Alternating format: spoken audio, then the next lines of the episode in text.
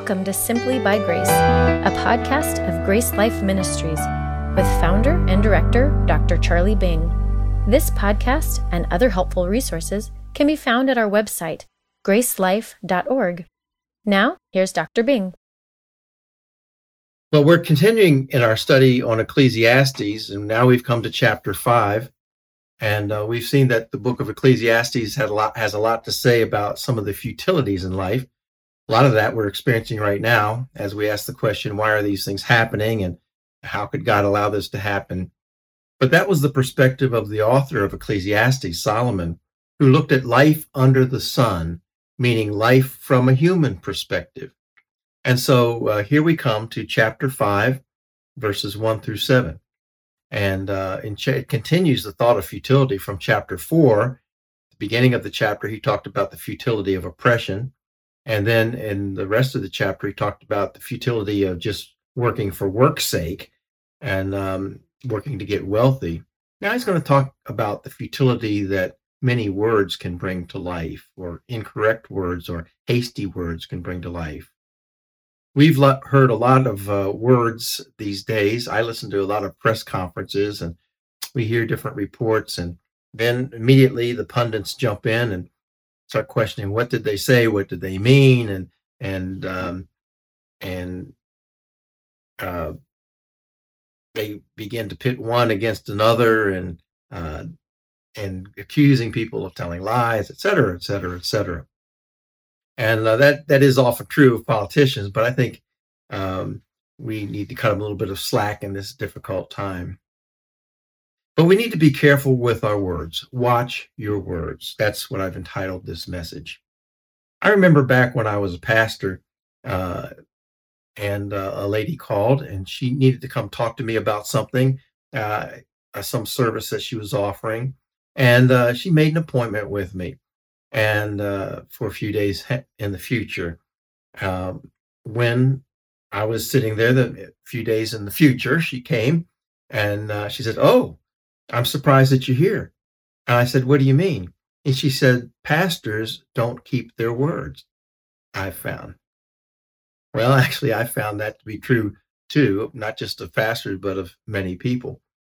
Many people don't follow through on the promises that they make, the appointments that they make, and so forth. So, we're talking about being careful with our words today. Careless words can cause us to lose the work of our lives. Uh, futility comes when we say things that we don't mean or are not kind or uh, that we don't follow through on. During the Great World War, there used to be a saying that said, loose lips sink ships. And uh, that's true in the Christian life too, that loose lips can do a lot of damage to people. A young uh, elementary class was uh, assigned a project to report on famous people, and one boy was assigned Socrates. He stood up in front of the class and read his report and went like this. He said, um, Socrates was a philosopher. He talked a lot. They killed him. That's the danger of too many words. How about Marie Antoinette? At least it was attributed to her by some who said in a time of great distress and famine in the land, she said, Oh, let them eat cake. And she lost her head later. Now, the word cake in French is brioche, which was something that wealthy people, more associated with the diet of wealthy people. But think of the words that have almost sunk ships today that uh, politicians have spoken uh, deplorables or uh, you can keep your doctor, things that we hold people accountable for. Um, unfortunately, um, some things are spoken a little bit too hastily. Now, when we talk about words, in the context of uh, Ecclesiastes 5, we're talking about the futility that comes to life from, from um, things that are spoken uh, too quickly, vows that are not fulfilled. And this is what the preacher, Koheleth Solomon, sees as he looks at life around him. And he's trying to warn us that we don't want to ruin our lives by the words uh, that we speak. Uh, in the New Testament, James summed it up very well when he said, Be quick to hear and slow to speak. Well, I want to point out four lessons from this passage in Ecclesiastes 5 uh, that we can learn from Solomon's wisdom. And the first comes from verse 1 Learn to listen before you speak. Learn to listen before you speak. He says to go prudently to the house of the Lord. Uh, literally, what it is is watch your steps. Is in, in Hebrew language, watch your steps. Or we say that in English today as a figure of speech, meaning be careful, be well prepared when you go to the house of the Lord. Now that spoke of the temple worship of the Israelites, of course. We don't go to the house of the Lord today because we are the temple of the Holy Spirit. So, in one sense, this is much more serious even for us as Christians because anything we say or do is as if we are in the presence of God because we are. We're not in the temple physically, but He is in us. But it does have some applications, I think, for us about getting together as Christians, for example, in a church or church worship service. Go there carefully. In other words, go there prepared. Uh, don't go there to be entertained. Don't go there to socialize as your priority. Uh, don't go there to make business contacts. Go there to hear from God. Don't go there to speak and tell other your your opinions or teach them everything you think you know, but listen first for what God is saying to you. That's I try to make that my purpose when I go to churches. I don't care for preachers who tell a lot of stories and give a lot of opinions and are, are entertaining to listen to, even though they're dynamic speakers. What I want to know is are you preaching to me, helping me understand what God is trying to say to me? So that ought to be our first goal.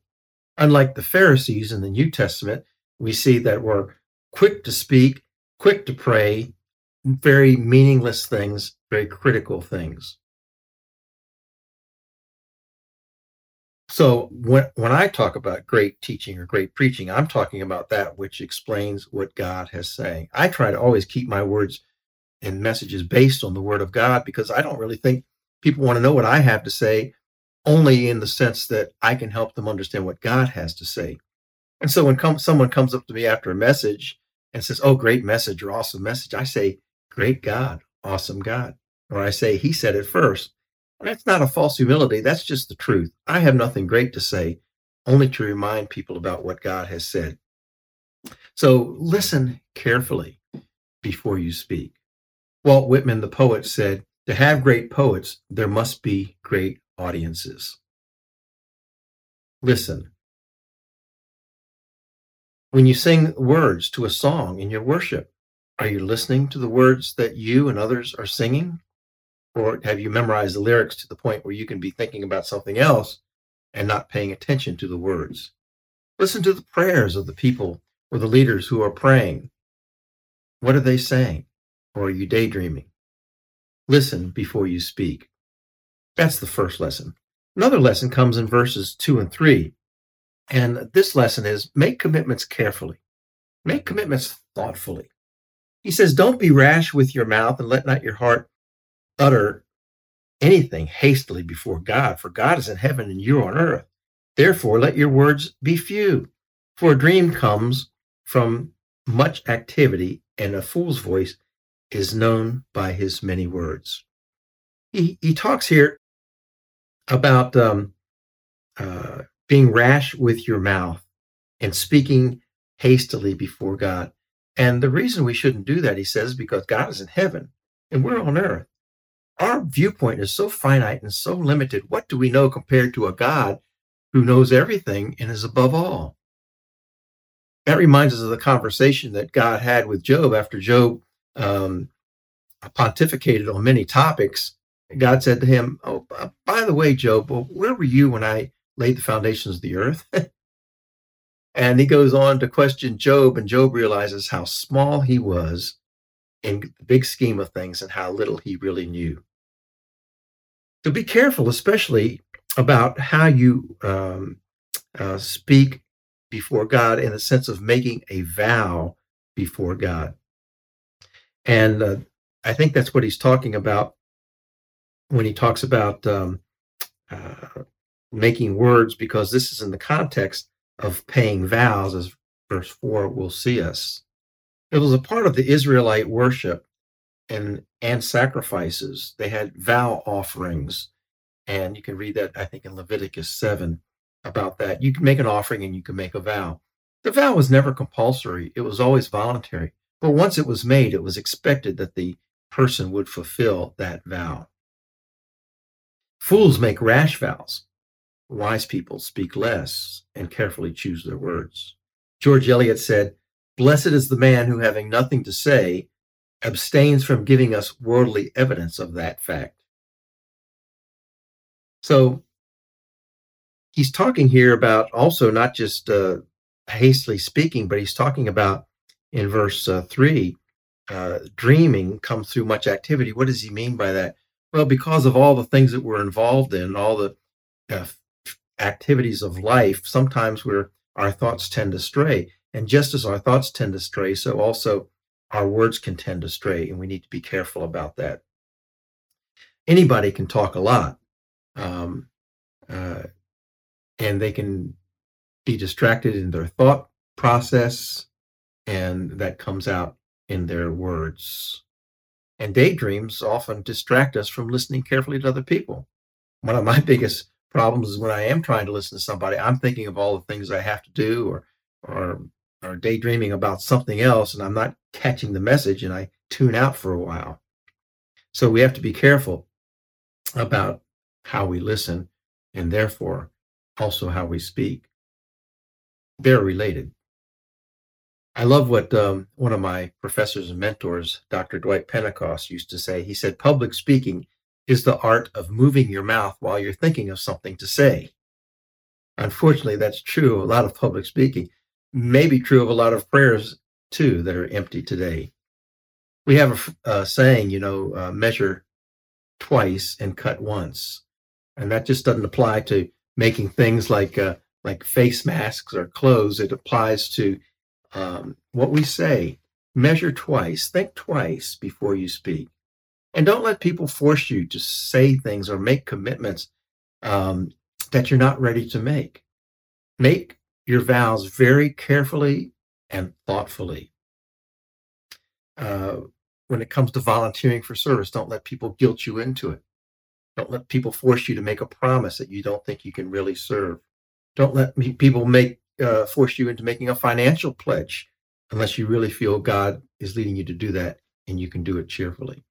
So, the second lesson is not only should we listen before we speak, but when we make commitments, make them very carefully and thoughtfully. Then in verses four and five, a third lesson when you make a commitment, follow through on it. See, the vow was never a, uh, it was for the Israelite a solemn religious commitment, but it was always voluntary and he was expected to fulfill what he promised to do. I listen to these words from Deuteronomy 23, verses 21 through 23. When you make a vow to the Lord your God, you shall not delay to pay it, for the Lord your God will surely require of, it, require it of you, and if and it would be sin to you. But if you abstain from vowing, it shall not be sin to you. That which has gone from your lips you shall keep and perform, for you voluntarily vow to the Lord your God what you have promised with your mouth. Well, that, of course, was part of the law and uh, one of the threats under the Jewish law, which we are not under as Christians. But but for us, is not the principle the same that God expects us to fulfill our vows, to follow through on the things that we promise? And so, uh, even though we can make them voluntarily, once we make the commitment, we should follow through. I, I don't think God expects us to follow through on everything we promise Him, but there are some things He does expect. When we make a marriage vow, He expects us to follow through. If someone takes a public office and makes a vow to fulfill their duties or any kind of other job or contract issue, uh, I think God expects him them to fulfill that duty as well.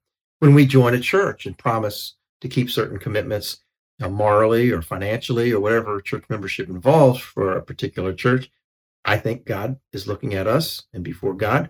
When we make promises to other people, we're making them before God.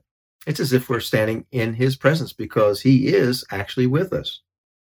And so, even though we may not do it formally, uh, uh, I think God holds us to it. And what we have promised with our mouth, he expects us to do and follow through. Um, sometimes people can uh, make foxhole prayers, which are hasty prayers that they don't follow through on. For example, Jonah, and uh, after he was saved from the deep and his life was spared, he, he made a promise to God and he said, uh, I will sacrifice you with the voice of thanksgiving. I will pray what I have vowed. Salvation is of the Lord. Well, maybe he had good intentions. I don't know that the rest of the book verifies that he followed through on his vows to the Lord. How about Ananias and Sapphira, who said that they promised all their land to God, but they held back some for themselves? That didn't end too well for them in Acts chapter 5 when they dropped dead. Sometimes people can make vows to their own hurt if they don't follow through on them. Proverbs 20 25 says, It's a snare for a man to devote rashly something as holy, in it and afterwards to reconsider his vows. In other words, to make a vow and then change your mind about it or back backtrack on it. Let me tell you a little bit, uh, a little story that happened a few years ago. In the springtime, I was asked to speak at a retreat the last weekend of April, August, the last weekend of August at a family retreat. And uh, sometimes I'm a little hesitant to make commitments in September, October because I like to hunt and fish, and I put in a lot of uh, applications for hunting. And you have to kind of know this this sport and culture, but most states have lotteries, and they just pick you, and you're very lucky to get drawn if you're drawn. And so every hunter hopes to get drawn. Most hunters don't, uh, but a few times in a lifetime. So I put in for an antelope hunt in New Mexico, and uh, and I figured I was safe because most hunting seasons are in September. But then I was drawn and I noticed that the date of the hunt was the last weekend of August. It was a Saturday, Sunday, and Monday. And I promised to be with this church Friday, Saturday, and Sunday. So being in Oregon, there's no way I could get to New Mexico in time for the hunt. And I was in a quandary. What should I do? Should I call this church and explain to them? Uh, and maybe they would understand and I couldn't be with them. But it was getting late for them to find someone else. And I had made a commitment to them and I felt like I needed to make the commitment. And then I read Psalm 15 and it shot me through the heart. You see, Psalm 15 starts out by asking the question, Who may abide in your tabernacle? Lord, he's speaking to, and who may abide in your holy hill? In other words, who can come before you and worship God in your presence? Who has clean hands? He talks about then all the characteristics and virtues of the kind of person that can come before God. And this is the one that got me. He says, He who swears to his own hurt and does not change. He who swears to his own hurt and does not change. Well, I made a commitment to this church, to my own hurt, and I decided I can't change it. And so I made the commitment to go, thinking that I would have to give up on the hunt, which I had already paid for, and they do not refund your money, and it's expensive. So I had some thoughts though, and I started doing a little bit of homework about logistics. And I figured out that I could go do the retreat for them and do all my speaking Friday, Saturday, and Sunday. And the only, if I could just miss lunch with them on Sunday, I could get to Portland in time to catch a flight to West Texas from where I could uh, go into New Mexico. But how would I get from West Texas Airport in Amarillo to New Mexico? Well, I I could ask my neighbors to bring my truck up there. They're retired and they like to to, to hunt in the outdoors, so they could just accompany me. And would they do it? Long story short, they agreed that they would do it. I told the church in Oregon, you know, if you don't mind, I I could skip lunch with you on Sunday and I could do this thing that I got chosen for. I'd have one day to hunt, Monday, because I wouldn't get in until late Sunday night. and you know what they said when I told them and explained it to the group in person? And they said, Oh, yeah, we understand. And even the lady said, Oh, yeah, we're all in these lotteries. We we get we love it when we get drawn. Go, go, they said, good luck. It was it was so kind of them. But only I only missed lunch with them on Sunday. And so I rushed to the Portland airport and I flew and got into Amarillo late at night and met my friends in my truck with my truck and my gear. And we drove to New Mexico uh, early in the morning and uh, and hunted all day. And uh, it was very discouraging. I wasn't seeing anything. And I said, wow, I, I went to all that trouble for this. But then late in the afternoon, an antelope walked by, and uh, he was my target, and he became my dinner later on. And I kind of felt that that was a blessing from God. I kept my word uh, to these people before God, and, and God blessed me with that reward. That's just kind of the way I look at it. So God is watching the promises that we make to other people and to Him because any promise that we make is always before God as our witness. And if you can't get somebody, uh, if you promise something and you can't fulfill it, see if you can cover your basis by getting somebody to cover it for you. You promised to work in the nursery, but you you're sick that day. Who can you call to ask to take your place? You promised your small group to bring a meal uh, for the night, and you can't do it. Maybe you can call someone else to do it. You promise uh, things that you can't follow through. Uh, try to find someone else to help, but always follow through on the vows that you make. This is especially important when it comes to things like marriage vows or sex, sexual purity vows or time with your family, promises you make to your children, your wife, your husband about what you're going to do. When you promise somebody financial help, it's important to follow through. I can't tell you how many times people have promised uh, me and said something like, "Oh, when I get rich, I'm going to help Grace Life Ministries," or uh, "My plan is to do this or that." Uh, and and ninety percent of the time, I don't see anything, and I've learned to not expect anything. I only trust God for finances, not not people. There's too many times people have let me down. It doesn't even bother me anymore. But uh, always follow through on the commitments you make because the commitments you make are always made with God as your witness. The fourth lesson comes in verses six and seven. Careless words can lead us to sin. He says, Don't let your mouth cause your flesh to sin or yourself to sin, nor say before the messenger of God that it was an error. The messenger of God probably refers to the priest here as the one who witnessed the vows and would hold somebody accountable to it. And, um, and so don't say it before him. Why should God be angry at your excuse and destroy the work of your hands? God can bring things to ruin because of uh, the wrong things that you say. And his conclusion in verse 7 is that in just, it should be read like this just as in the multitude of dreams or wandering uh, thoughts, mental doodling, and there are also many words that just lead to vanity. There's that word again futility. Mental doodling can lead to verbal doodling, words that are meaningless or empty and don't have any impact and go nowhere and do nothing for anyone. And then his conclusion is, but fear God. So uh, be careful about your words. They can lead you into sin. If you hastily promise somebody that you're going to marry them and it's just not the right match, it can lead to problems later in the marriage that will cause you to sin or someone to sin. Be careful about the commitments you would might make to a church when you join a church because uh, I think that involves oftentimes our moral character. And uh, if we make the promise, the vow, commitment too quickly, uh, it can lead us to sin as well. We can't live up to our own words, and that becomes a problem. Proverbs 10, verse 19 says, In the multitude of words, sin is not lacking, but he who restrains his lips is wise. He who restrains his lips is wise. you know, the problem with loose words and, and, uh, and gossip or critical words is that you can't take them back.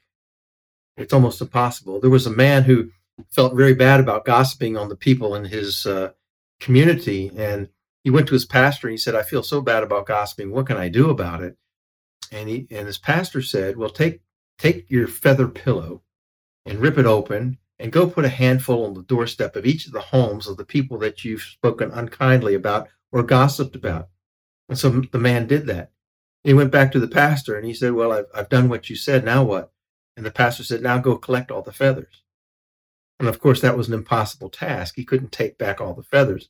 Neither can we take back all of our words.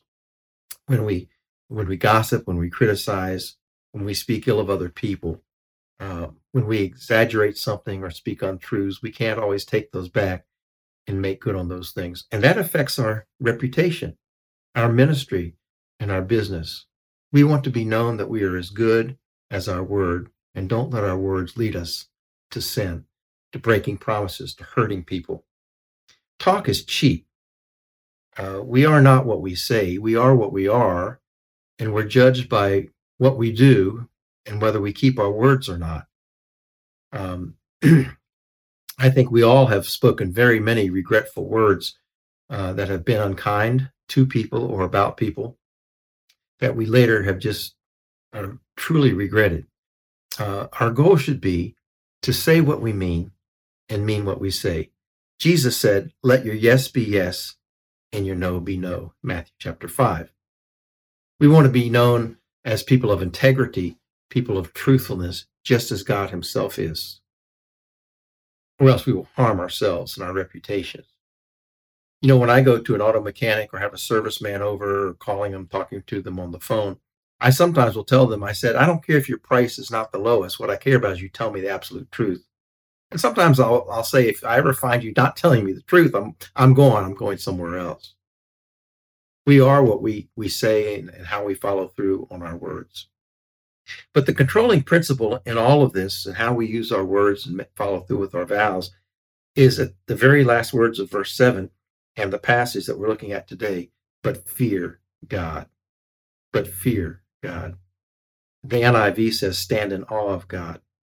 But the fear of God is a is a very common concept throughout the wisdom literature. It meant a way of life that was in conformity to God's will. It was a way of reverencing God, uh, taking Him seriously, and living a life in obedience to His will. And uh, fear of God doesn't mean we're trembling in fear, but it does mean that He'll hold us accountable. And we should always have that back of our mind. At the judgment seat of Christ, we will be judged on how we used our life and how we used our words. Paul says, knowing therefore the fear of the Lord, I persuade men. So it was a motivation for him to know that he would face the judgment seat of Christ and have to give an account for his evangelistic purposes, I guess, is what he was speaking about, just as we'll have to give an account for our words.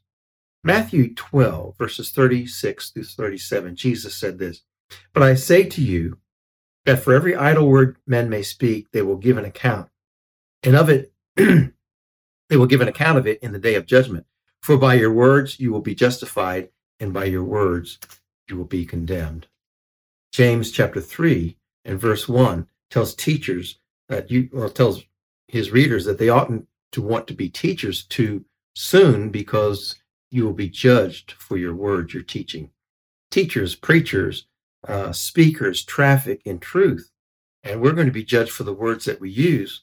And it grieves me to hear so many teachers and preachers um, speaking carelessly about God's word uh, and inaccurately about God's word, uh, but they'll have to give an account for their teaching and speaking, just as I will have to give an account for mine.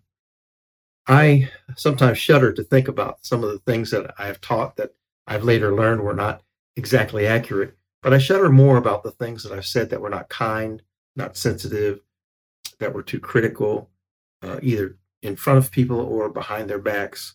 Um, maybe you feel that way too, but there are always things that we say that we regret. And yet, God, though He forgives us, uh, will hold us accountable for the things that we have to say. So, what do we learn from our passage? We have these four lessons here. Uh, let me remind you of them. Listen before we speak, make commitments very carefully, when you make a commitment, follow through on it and know that careless words can lead us to sin. But in all of this, the attitude is that our words ought to be tempered by the fear of God, a lifestyle of living in obedience to Him. Purpose to be a man and a woman, man or a woman of your word. Develop integrity and truthfulness in your life. Follow through on your promises. Just like God, our example follows through on his promises. Titus 1 2 says that God cannot lie.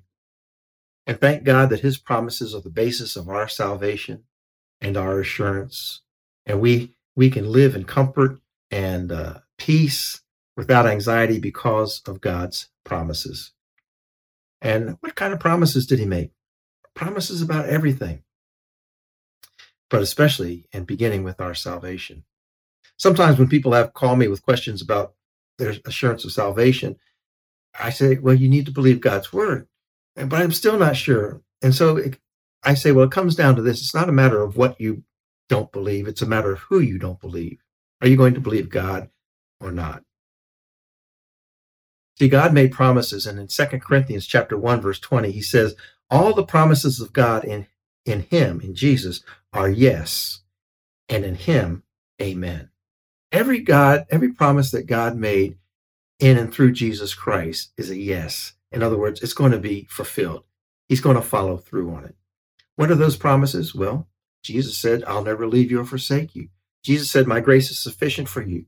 Jesus said, Ask and you shall receive. Jesus said, I'll come again and take you to myself. Jesus said, Believe in me and you'll never die. And the Bible says that nothing and no one can separate us from the love of God. These are God's promises, and He will follow through on every one of them. What an example for us to follow through on our own words. Now, if you're you're listening today, and uh, I hope you take these things to heart because there's a lot of words that are flying around pretty recklessly these days, and under the circumstances we're living uh, in right now. Um, be careful what you say. Be careful what you say. It can do a lot of damage, and be careful what you promise in these times, so that when uh, our lock-in is over, you can follow through on the things and the commitments that you've made. But most of all, learn to be as uh, committed to your word as God is to us. That if you believe in Jesus Christ as your Savior, you are secure forever and you will live forever with Him. Have you done that? Have you believed in Jesus Christ as your only hope of salvation from sin, from death, from separation from God forever? And put your faith in Jesus Christ as your Savior because God loves you and he demonstrated that love when he gave his son on the cross to die for our sins, and he raised from the dead so that whoever believes in this living Savior can have that everlasting life. That's my prayer for you today, not just in your words, but in your eternal security. Let's pray. Father, I want to thank you today for the opportunity to share in this unique way the Word of God. Father, it is your words that uh, are of value to us. Help us to maybe speak less and listen more to your voice and maybe to the wisdom of others as well. Help us to be wise in our world, in our words, in a world that is full of futility and reckless words. And most of all, Lord, we cherish the words that promise to us the eternal life of salvation in Jesus Christ. And it's in his name we pray. Thank you for listening. For more resources, or to help spread the message of God's life changing grace, visit our website at gracelife.org. We'd love to hear from you. Send us a message at simplybygrace at gracelife.org. See you next time.